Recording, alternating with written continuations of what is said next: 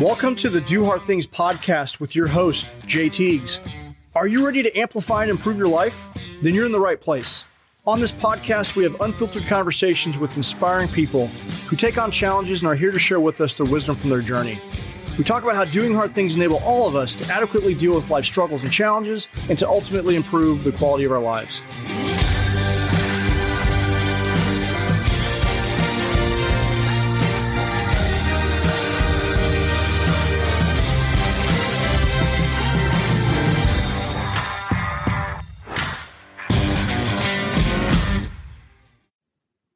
All right, welcome back, everybody, to another edition of the Do Hard Things podcast. I'm your host, JT, certified high performance coach, transformational mindset uh, coach.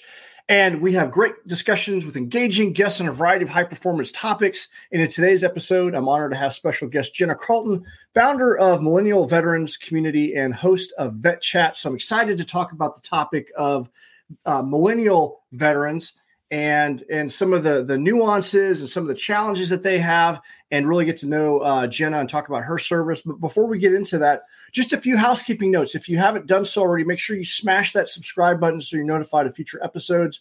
If you're listening to us on spotify or itunes make sure that you go leave us a review. I think itunes that's the only place you can really leave like a, a review that matters it helps with the algorithm and ranking. So please go over there and leave us a review. It goes a long way to expanding our, our reach, and it means a lot to me personally as I read them all. And if you're listening to us, we also are on YouTube, so you can go check us out and see our smiling faces over there as well.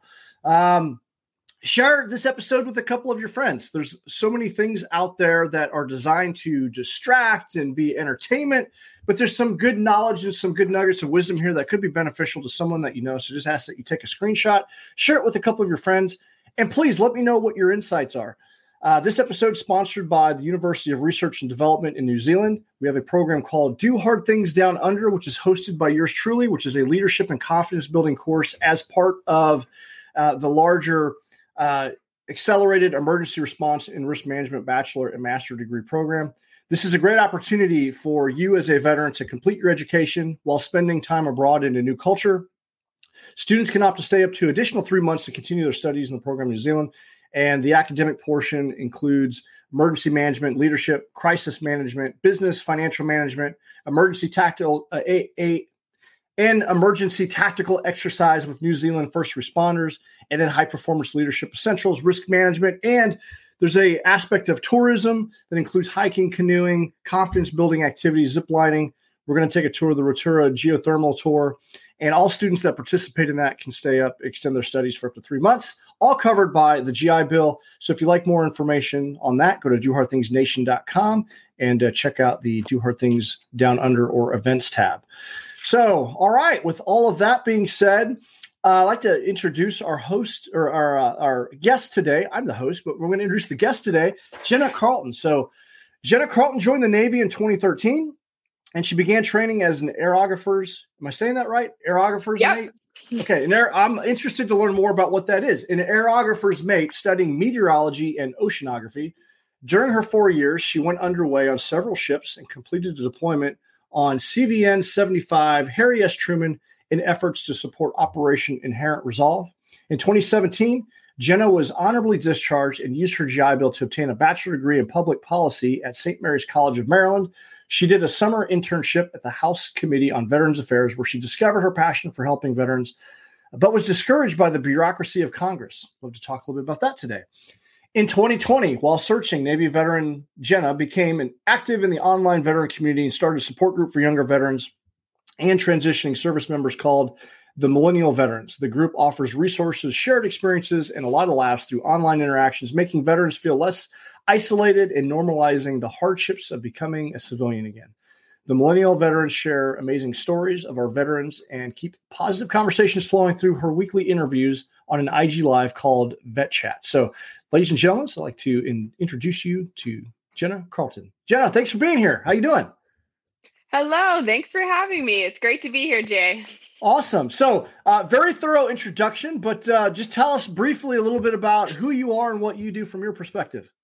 Yes. Yeah, so, um, I run a Facebook group called the Millennial Veterans. Right now, it's kind of a side passion project. I do have a full time job. I'm still working for the Navy, but on the good side. I work on the civilian side. I do contracts. So that's what I do in the day. And then at night, I like to, um, you know, I have a family. I have two daughters, and I also like to uh, be involved in the veteran community because it's an awesome community and it's a great place for resources and to kind of plug in and connect with others.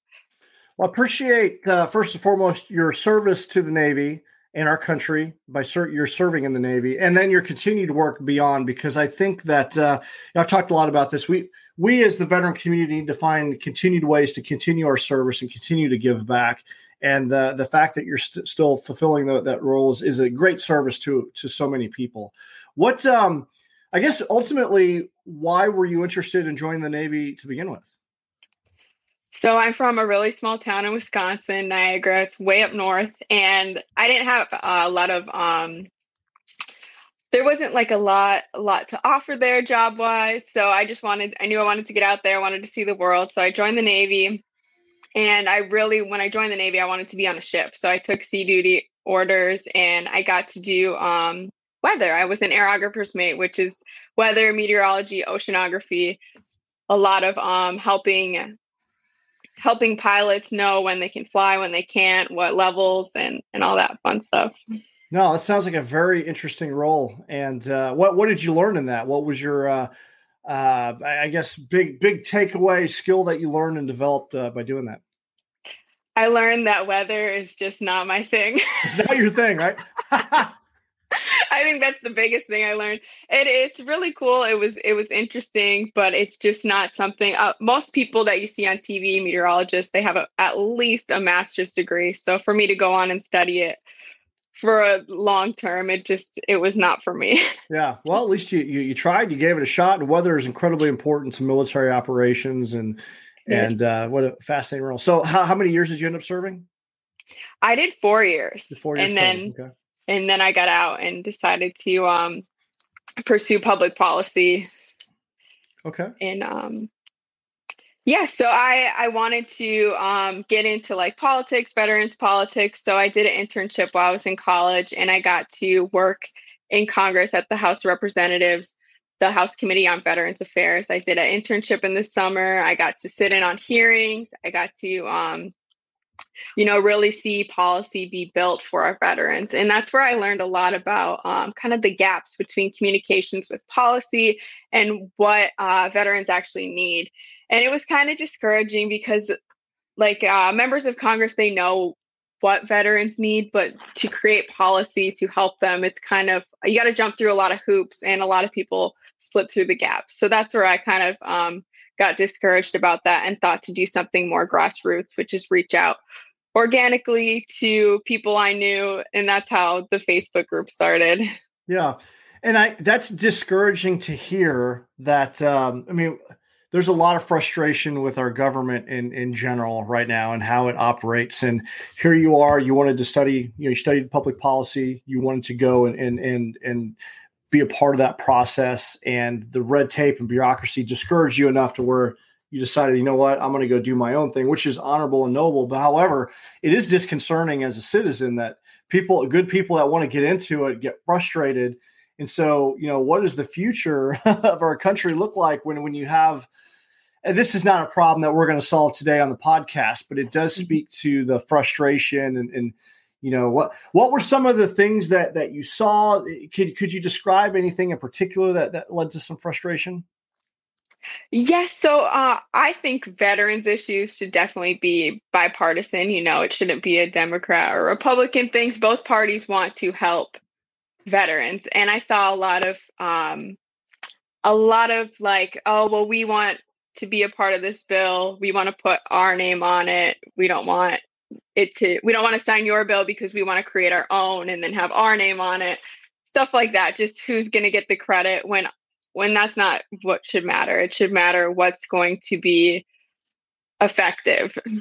Yeah, that's super frustrating, and that we're we're we're in this political age where you know one person will believe this, but if you have another letter behind your name, it's like they almost have to be the opposite or have a different idea. Like, can we get consensus on anything? And ultimately, who suffers? Well, the American people, and in, in your case, mm-hmm. the, the, veterans are suffering uh, for that.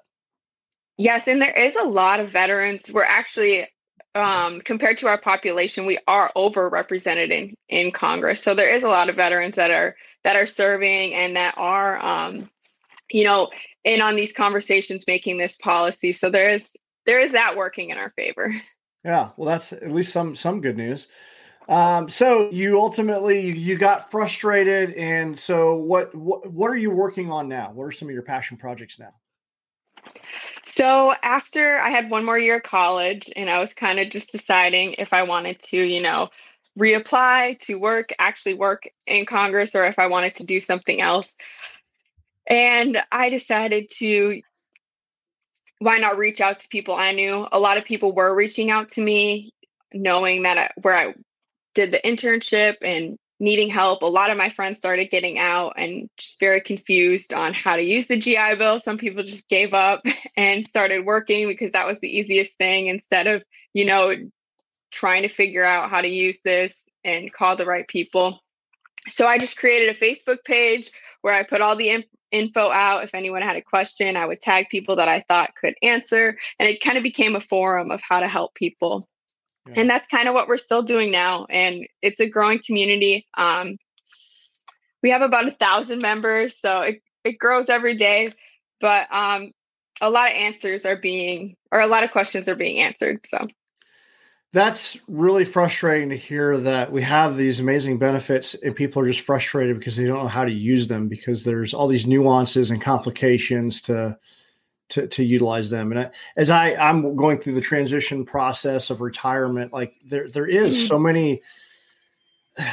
There's just so there's nuances, and if you if you you need some help navigating these things, I find that even some of the people that are supposed to be working in those fields and, and experts, like because they're so uh, they're so difficult to navigate that sometimes they don't even know mm-hmm. how to help you utilize the the benefits that you so rightfully had earned, and that's. Mm-hmm. So. Yeah, and it's also hard because it varies by state. You know, if you're trying to use your GI Bill in one state or a certain college, it really depends. There's a lot of different um, different uh, requirements you have to meet depending where you are. Yeah, no, and that's that's that's a challenge, and I'm glad that you're out there doing this work to help. It's unfortunate that there's a need for that, but unfortunately, yeah, you know, I, I, love the fact that that you're you're doing that work and you're you're creating that that tribe and community uh, to to help uh, transitioning uh, millennials. M- millennials get a bad rap. They they get a tough rap from you know my generation. It's unfair. It's not fair. What are some of the um, I guess what are some of the um, uh, oh well you mentioned millennials veterans are some of the fastest growing group of veterans and they actually do hard things. But I find, especially in some of our veteran communities, some of the older the the, the careerists have been in the army for or the military for a longer period of time have this sense of frustration, which is yeah, it's bizarre to me because it's like, well, we're the leaders, we're the one that fostered the the climate, so how are we? Why are we angry at the the millennials? But what are some of the the differences of of millennial veterans compared to the the the veterans that from other from other generations in your opinion? Definitely. So first off i'd like to say uh, what a millennial is. I feel like a lot of people just group all younger people into millennials but millennials are probably um ranging from like 25 to 37 year olds right now. So i mean they're they're growing up. The millennials are growing up. And a lot of um so you see now like retention rates are falling. So a lot of millennials have only done maybe two enlistments so like four to eight years mm-hmm. and then they're getting out. So they're not staying in as longer and they're also um, they're not getting out and going to the american legion or the vfw they're not looking for these veteran communities. I think there's almost an identity crisis when you leave the service where you you know you're not active duty, but what are you? You it takes a while for you to say that you are a veteran. Yeah. So going through that and not being reinforced with a sense of community around you to say like yes we're we're veterans we we had similar experiences we have same benefits we can you know help one another they're they're not tapping into that community and that's one of my goals is to help millennial veterans tap into a community because where are millennials they're online right? So that's why i thought to like start going online and building that community to to help them. Why, why do you think um, millennial veterans are not making a career out of the military? That is a great question. Um, i would say i've heard a lot of people i don't have any statistics on this but really just just the culture of the military and and how hard it is. It is a hard lifestyle especially if you have children um and it can it can really take a toll on someone. As as you know yourself um making a career out of it, it it's a huge sacrifice right? And um millennials are also known for not committing not wanting to commit to something. I think that's a huge complaint and not being able to decide. So maybe they'll, you know, decide that this was their career for for a while. Yeah. So I yeah, I think there's many factors that play into it and I can't really just answer that with one. Yeah, I know I know from my own experience it's been a challenge. I was always going to get out, but I didn't quite know what I wanted to do and they had, you know, this has recently changed, but the the the honeypot of hey, you do 20 years, you're going to get this pension the rest of your life. You know, that was one of the things that really kind of as I'm crunching numbers, like that was an enticement. But now they have since changed that, which I think is great for um, those that don't want to serve because they can have a 401k that's portable. They can take it and invest it into another mm-hmm. career. However, that that carrot of hey, commit to the army and do a career and you, that's over. So I'm I'm really wondering how long term uh, will people stay uh, for a career, or are they going to have to change and, and, incentivize that in some some way? Um, so, yes, and again, policy is very reactive, not proactive. So I think we're going to see retention rates fall a lot lower before we get some policy to really incentivize. Um, yeah. And, and, recruitment right now, recruitment right now is uh, we're really struggling right now, which has become a national security issue, and uh, there's some challenges there. So I think recruiting and retention in general, there's some culturally some things are probably going to have to change in the military, uh, and and I don't know, uh, we, we need we need buy-in and input from the millennial generation and, and the, the the newest generation that that's ready to serve. What is the the generation after the millennials? You say that cut off at 25. I, I need to look that up. So generation is it Gen Z? Yeah, Gen Z. Gen Z. Yep, they're already 25 year olds, the oldest ones. Okay, man, time's time's flying. I, I feel I, I'm turning the old man. Yes. the millennials. Generation Z. No, I so yeah, I think uh, there's going to be some continued challenges for uh, recruitment and uh, and retention, and it's going to be interesting to see how it uh, how it uh, pans out. What are some of the common challenges that millennial veterans face in their transition? In their transition, from, I think. Oh, yeah, I think it's that that sense of community. You know, tapping in. So, so we'll go back. When you get out, you know, you're usually displaced. You're not you're not serving right at your hometown. You're usually across the country. You might even be across the world. So you're either going to stay there because you got a job offer on base, or you're going to go somewhere to go to college. If that's not near your hometown, most likely it's not. You're not going to have that family support. So you're already losing your your peer support, the military, and then you don't have family around really to help you. So that that's a huge challenge and it's also um it's also difficult when you get out because you feel isolated you don't want to ask for help. A lot of millennials are getting out like i said at four to eight years. So they're used to having their their hand held by the navy the army. They've pretty much done everything for them told them where to be where to get dressed uh, where what to wear. So you're getting out and you're getting this sense of freedom. You're still pretty young it's going to be a challenge. You forget who you are. You're not this person who's 18 when you join. You can't just revert back to that person. You have to really put in hard work, discover who you are again. And mm. career wise, what do you want? A lot of those careers aren't transferable to the civilian realm. So you you gotta either go to school or pick up a trade. Yeah. So it is yeah. it is. Cha- I think those are some of the biggest challenges. Yeah.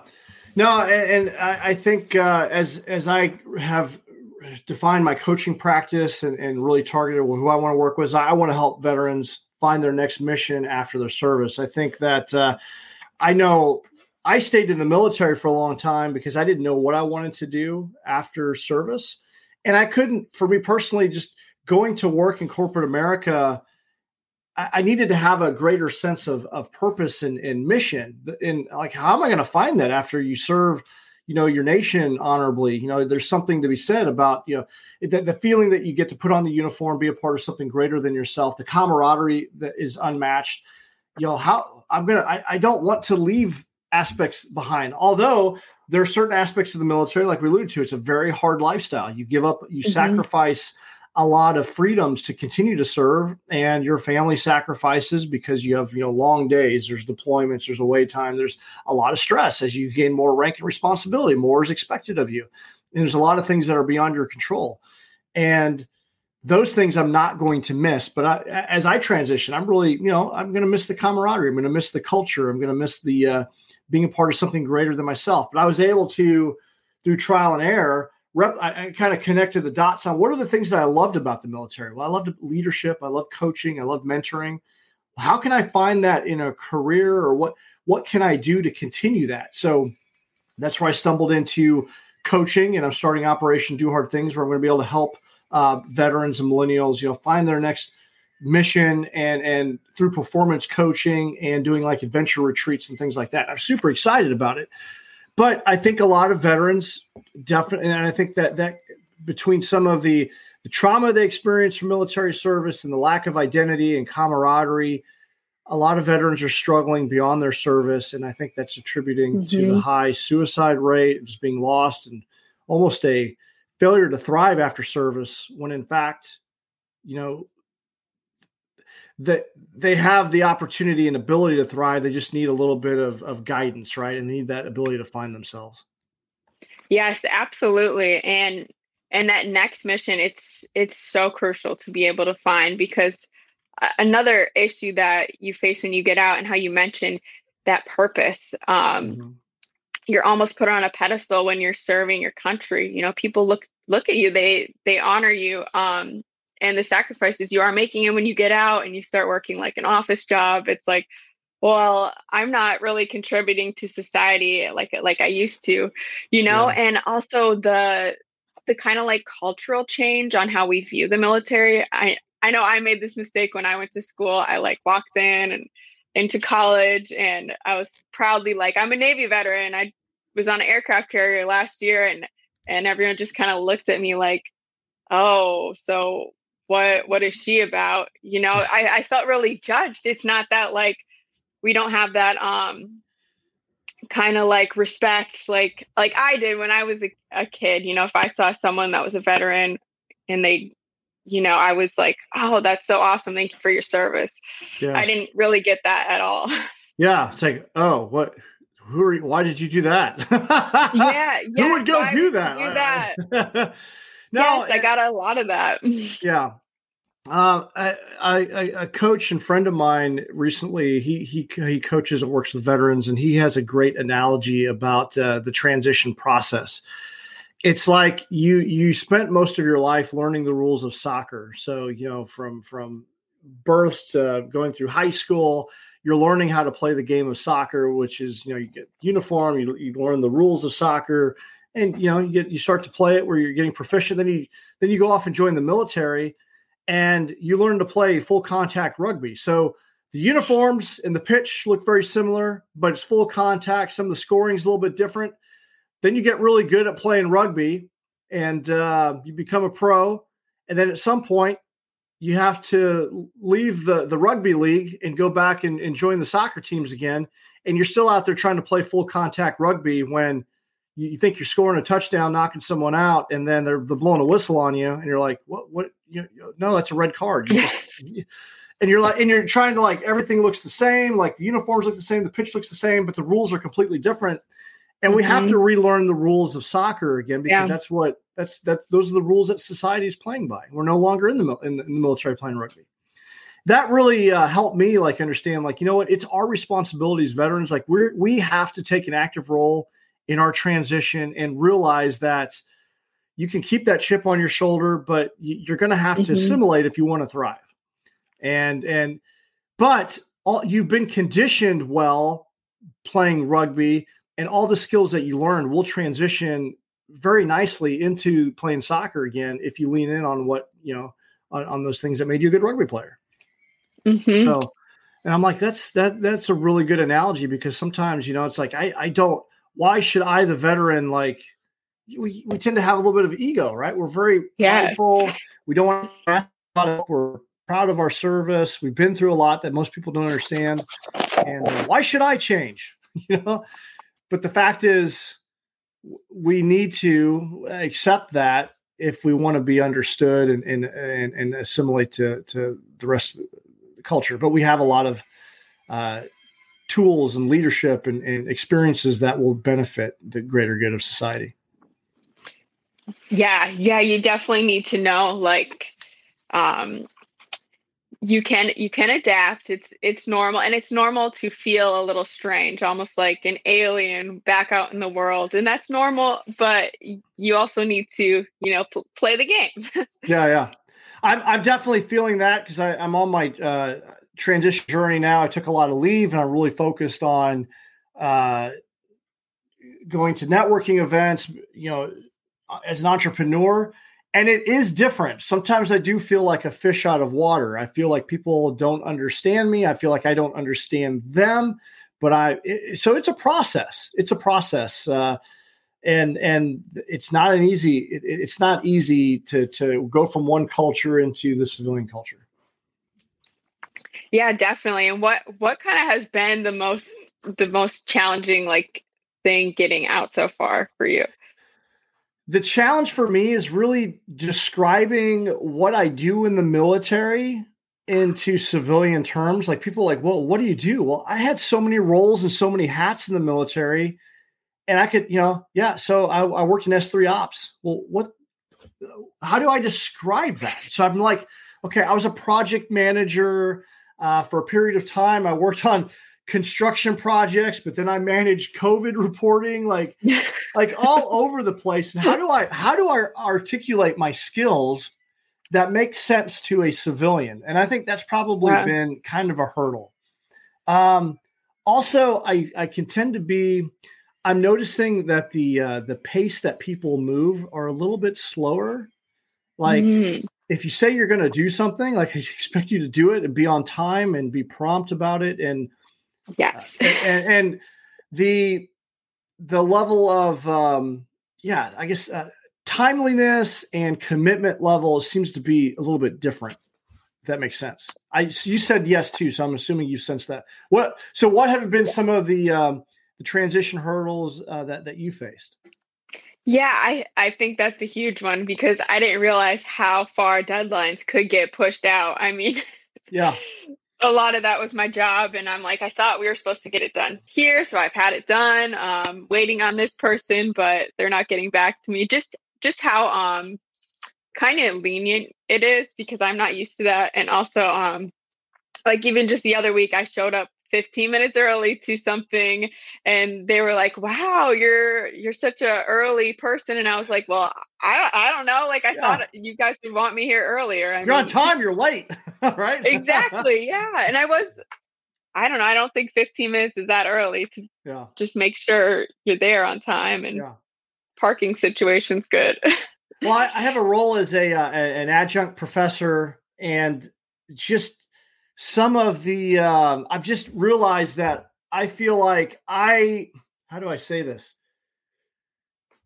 I'm trying to learn this new role, and there's some things that I have to develop in the course, and I feel like I'm really on it. Like, but the level of um, s- support from the the university, like, like like you said, the sense of urgency i'm putting a greater sense of urgency on things than than they are and what i and as i realize that and as i analyze that i'm like well we've been operating because everything is very fluid in the military. We have very short timelines to get things done, and everything we operate mm-hmm. with a high mm-hmm. sense of urgency. Like everything is like life or death, or we tend to. And, and so, trying to realize, like, you know what, I actually have more time. I can probably just breathe a little bit more because I'm yes. putting a I'm putting greater stress in a sense of urgency on this than is required. And that's been kind of a, a learning curve for me. Yes, and and kind of how much freedom you have to work on projects and yeah. kind of tackle it in your own way or even back in college, you know, taking an assignment and there's not really a structure you have to follow. There's not like a a workflow that you have to hit every point. It's kind of you kind of get to do it your own way. And that can be very that can be very overwhelming at first too because we are used to being told like put this here here's step one here's step two yeah. so i think that was a little hard for me too yeah well t- tell us a little bit about being a female veteran what are some of the um, i don't know just, just go into detail about uh, what was it like being a female in the navy and, and have you had some unique uh, perspectives in your transition uh, to, to civilian society as a female yeah, so I mean, uh, there were some, you know, there's a lot of statistics out there that are true. Uh, it wasn't all great being a, a Navy on the ship, especially because I feel like the ship it's just a it's a different culture and if you're pinned as even semi attractive you know everyone's going to be on your case or know who you are where to find you i had some stalking instances where people had to um, had to get talked to about leaving me alone. Uh, so yeah, that that was a bad part, but it's also can be really empowering to be a female in the Navy and um, just to, you know, be a an inspiration to other women who want young girls who want to do something like that. And on the veteran side, uh, my husband's a veteran too, so he'll get recognized right away as a veteran. But he's also really good at um, pointing to me and saying, "Well, she served as well," which yeah. I appreciate him doing that because people do not expect me. I don't think they take me seriously when I said, "Oh yeah, I was in the Navy for a few years," and they're just like, "Why? What does she mean by that?" And I was like, yeah, I was. I, was I served. I wore a uniform. Yeah, yeah. And that, we'd made, I, would mentioned that right before we we hit uh, record today. Like that's um, I there's a lot of females uh, veterans that have felt that, and I know there's a sense of frustration with that because of how society views veterans. Like we we think I don't know, humans are just just the way we think sometimes. Yeah. We just kind of put people in buckets mm-hmm. and surprise. And I yeah, I never get frustrated with that because I know it's not something you'd usually expect. I never, you know, as long as people aren't rude about it or saying like, "Oh, that's I I don't even know." But um I would say that a benefit is being a, a female at the VA because there's not a lot of females that they serve. So they do give you um I feel like I would get more attention than a male counterpart. I get more checkups. So I did both my pregnancies through the VA and I had a coordinator, maternity care coordinator that would check in on me a lot. And um, I was able to go to like a civilian hospital because they don't do births at VA hospitals. So I think that's one perk to being a female veteran is uh, getting getting care at VA facilities and not having to compete with so many people like like male counterparts would. Hmm, interesting. Okay, that's interesting perspective. Um, what um, has been the um, the biggest challenge in your journey transitioning from the military? What would you say the biggest challenge has been? I always say isolation because uh, probably a month after I got out, I was pregnant and I was away from home, and it was it was very isolating. I was at a very small college. Nobody was a veteran. There was like three or four veterans. I tried to start a veteran club, didn't work. So just being isolated and kind of um, shutting myself off and not asking for help. I wish I would have asked for help.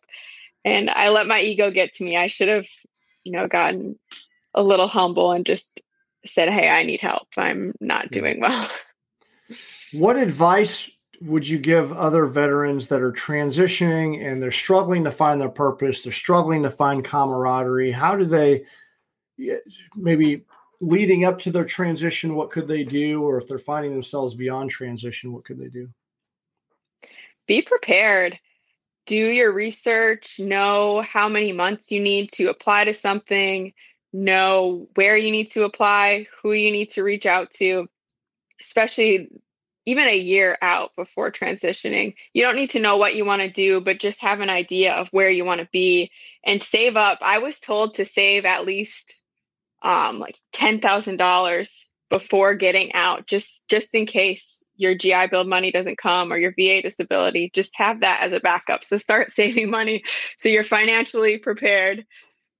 And also, I would say find a hobby because you're going to have a little more free time, depending what you're doing. But just find something that's just for you, whether it's running, if it's doing art, if it's um, creating something just just find a hobby and make sure it's something that that's like going to help you grow as a person as well oh that's awesome sound advice i mean what i'm hearing is have a plan you don't have to have everything solidified. You don't have to know everything but you need to have just be aware that the paycheck stops. There's going to be there's going to be gaps because we've all you know if you've served you worked in the government so you know that not everything goes as smoothly as it is designed to go mm-hmm. uh, and and start to to make those contacts and prepare for hey you're going to be able to have a life beyond this. So what are some of the things that you want to do that uh, maybe you didn't get to do as much in the in the military?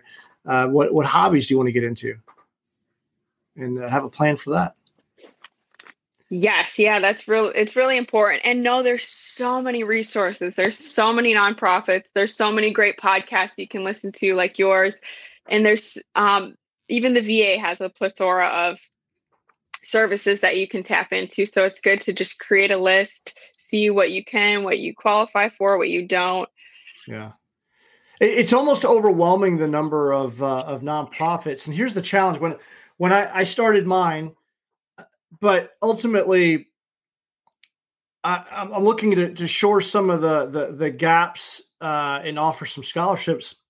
But I know that there's other nonprofits out there that would probably help me do that. But there's so many of them. Like you said, there's a mm-hmm. plethora mm-hmm. of resources, which I think is almost problematic because there's only, not only do we not know how to effectively use the benefits that we currently have, there's so many other resources out there. It's like, how do I connect with them? Who do I connect with? And that's one of the issues. I wish that there was um, an easier transition. I, I, wish some of these organizations would would streamline and maybe work together mm-hmm. and make that process a little bit easier for veterans. Yes, definitely, especially because the average life lifespan of a nonprofit is about 10 years. So a lot of them that that were working, you know, they're not even there anymore. So yeah, yeah, it fizzle out. It, it's frustrating. Um, Michelle Lang, she started a nonprofit called Veteran Help Point, and her whole mission is to consolidate a giant list of all the nonprofits and services that veterans can can uh, yeah. access. Yeah, because that's you know that I, I I want to start connecting with some of those other nonprofits so I can you know bring my my expertise uh, in, into the fold. But it's like there's so many of them. It's like it's, it's almost daunting. And I know as a veteran, like I with that with me being trying to incorporate that in, in, into what I'm doing, like just being a veteran, being overwhelmed with the transition process. It's like how do I how do I like you said, I need that information consolidated uh, that's digestible and, and made easier for me to contact people. Yes, yes, and they're all they're all great intentions. I feel like so many veterans get out and they want to give back, they want to help others.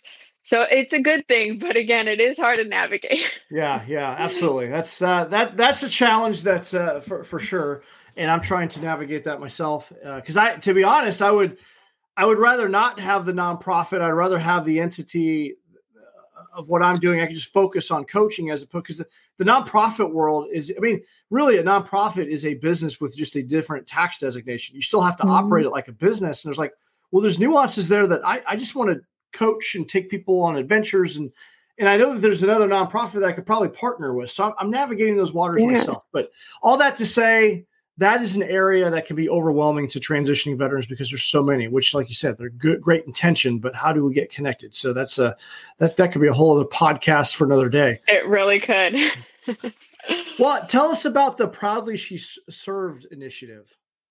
So I am an influencer, they call it. Uh, so I, I'm helping promote Proudly She Served, which is a series of portraits from.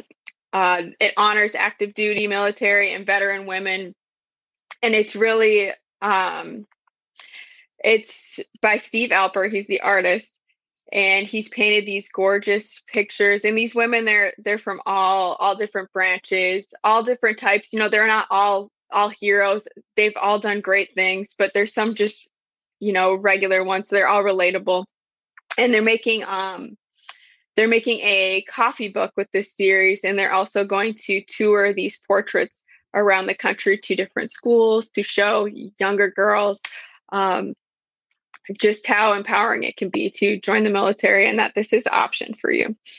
No i i, I love that. I when i had joined the military uh, as a combat engineer we had uh, we didn't have females in in my units. And it's been interesting to see the the dynamic. You, you, you only maybe saw females in a handful of different military occupational skills, but the longer that I served, uh, you know, they opened it up to they opened up these military occupational skills to more women, and now the the women are in combat arms and and you know, as an officer, I served side by side as an as an engineer with with females. It's just really cool to see the the transition and the implementation and, and uh, of of women breaking that glass ceiling and, and being more accepted into more roles within the military. And uh, I think that this is a, a, great initiative. And I think that's part of the, you know, when we talk talk about society, like being when you when you tell someone you're a veteran, they look at you like, oh, they're, they're surprised in that. Well, I be, because of the previous generations, the the, the boomers and the Generation mm-hmm. X, like we had to.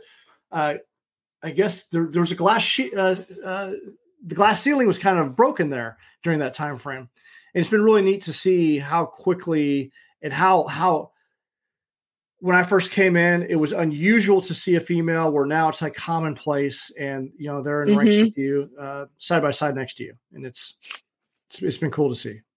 Yeah, and I think it's really important, as we mentioned earlier, about retention rates. I mean, women, a lot of women don't even think that's an option or know that that's something they would want to get into because there's so many stigmas about like sexual assault and that. So I think stuff stuff like proudly she served going in and showing how great of a career this can be as an option for you i think that's a great yeah. um, i mean some of the finest soldiers i served with were, were females and i think females bring a, a little bit of a different perspective and dynamic compared to the you know when i was working in all male units. Uh it was it was it was just different and, and i really initially i'll be honest i'm like because just like just just that the common thinking like oh you know you have that the stereotype well women aren't going to be able to do what i do and ego right and then i that yes. but but by serving i'm like okay that's a bunch of bs and you know like i said some of the finest uh, females that i served were some, some of the finest soldiers i served with were, were females and um, that's that's a stereotype that uh, had to be broken and i love it. in a short amount of time i feel like the military has done a really good job uh, assimilating females in, into majority of the roles in the military. Yeah, and I mean, think of it Navy wise, you had to kind of rearrange the whole ship. There wasn't berthings, there wasn't places for women to sleep. Still on like subs, there wasn't enough room for women to have their own spot. So it really was a huge pushback because they were having to rearrange everything just to accommodate for for females to serve. Yeah, well, I'm I'm glad that uh, that we have uh, we have done that uh, as a society and as a military, and I know that there had to be some challenges, and there continues to be challenges. Like you know, we talked about this sexual harassment and and SHARP and. That's going to be an ongoing thing. That's hopefully it, it, over as as time progresses, it becomes less and less. But that has been a challenge. Um, but it's not probably as blatant and uh, and, and, widespread as uh, uh you know as we make it out to be. I, I don't know. I, am kind of talking off the cuff there a little bit because I don't have the statistics in front of me. That there it is a, a problem, but I know the military is doing their yeah. best to address it. So, so. Well, tell us uh, what what else do we need to know about um, vet chats and the other projects that you're working on? So vet chats are every every Sunday when I can at 9 p.m. We go live on Instagram. And it's kind of it's just a casual conversation. I have guests. They're not just millennial guests. I have guests of all ages, um, of all backgrounds, and we just have a casual conversation. And it's a lot of fun because you are. It's a live show, so you will get comments. You'll get commentary from uh, people that are on the live and a lot of questions. And so sometimes you'll have a plan for the conversation and then it just goes another way because you get a random question. And but yeah, it's it's a lot of fun. So we do those on Sundays and then we have the Facebook group where you never know what's going to be posted or what kind of questions. Um, but we don't have any events. I'm really just kind of keeping things afloat right now because yeah.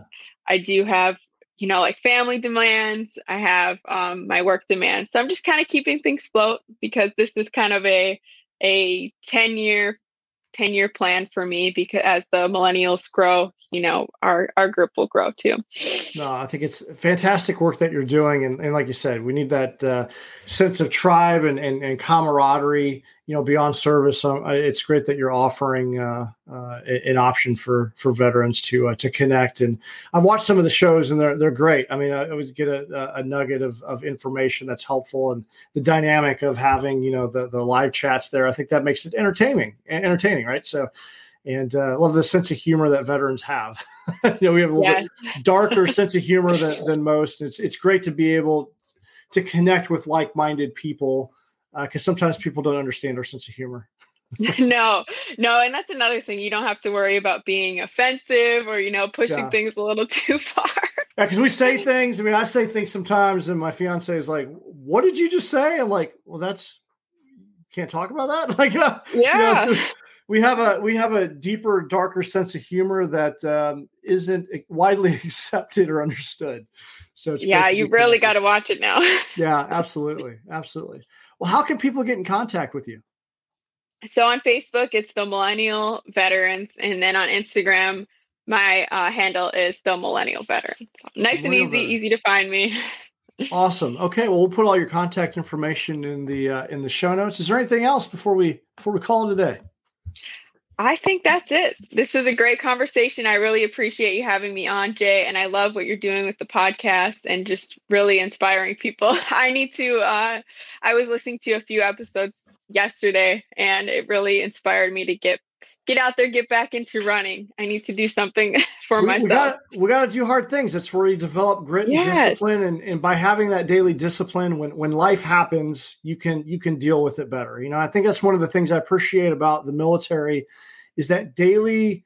You know, as part of the daily routine, is you're going to get up and for, do PT first thing in the morning, rain, shine, no matter the weather conditions, you're going to suffer, and you're going to, and, and it just it felt good and and i hated it i hated like waking up and driving or yeah. standing in formation where you're freezing your ass off. But then once you got going, it's like, okay, this is this is the mm-hmm. lifestyle. Mm-hmm. And I think um, a lot of veterans, they I don't know, they they steer away from it. Like I, I ran all this time in the military and I don't want to do it yeah. anymore, you know. But I think it's a critical part of our mental health and well being, and we need that that structure.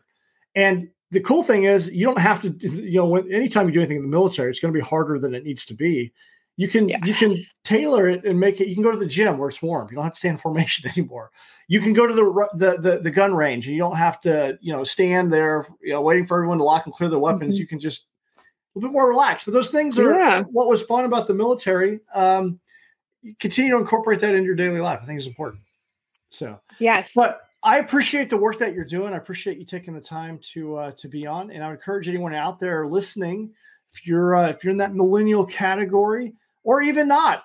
Go check out and and, and even so. I'm a Gen Xer, and from a leadership perspective, trying to understand because I, I, I had some frustrations working with uh, the younger officers, right? Because they, they and but really trying to understand that you know what they're they're you, you mentioned. Uh, what topics should we avoid? How lazy millennials are. That's kind of a funny thing, right? They're not.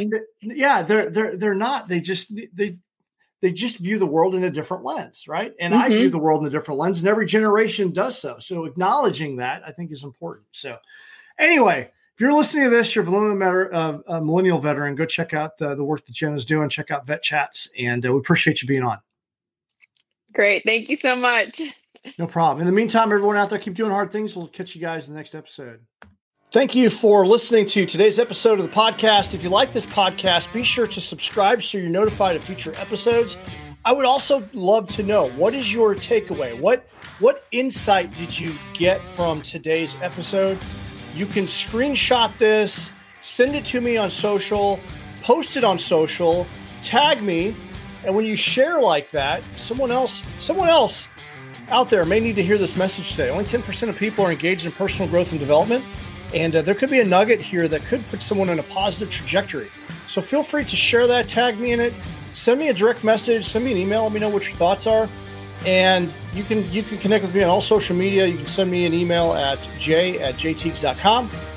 Take a moment, leave a review on iTunes. No matter if you're listening to Spotify or any other platform, like iTunes, I guess is the gold standard for uh, for reviews, and it really goes a long way for uh, the algorithm for people searching for personal growth and development, and it helps us go a long way. Means a lot to me that you took a couple minutes to do them.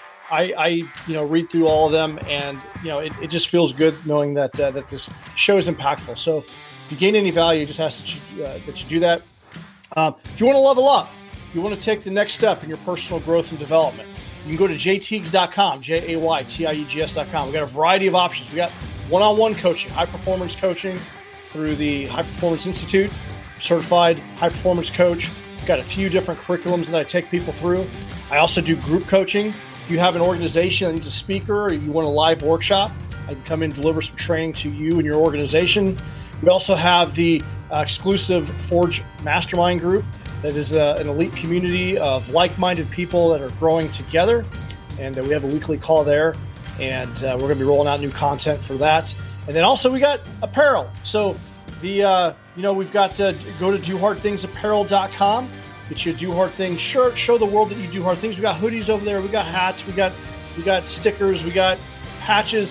A variety of different things. And we got a, a variety of different models uh, coming out. So uh, go, go you can show the world that you do hard things and you can go over there and support us that way. That'd be great. So in the meantime thank you so much for listening.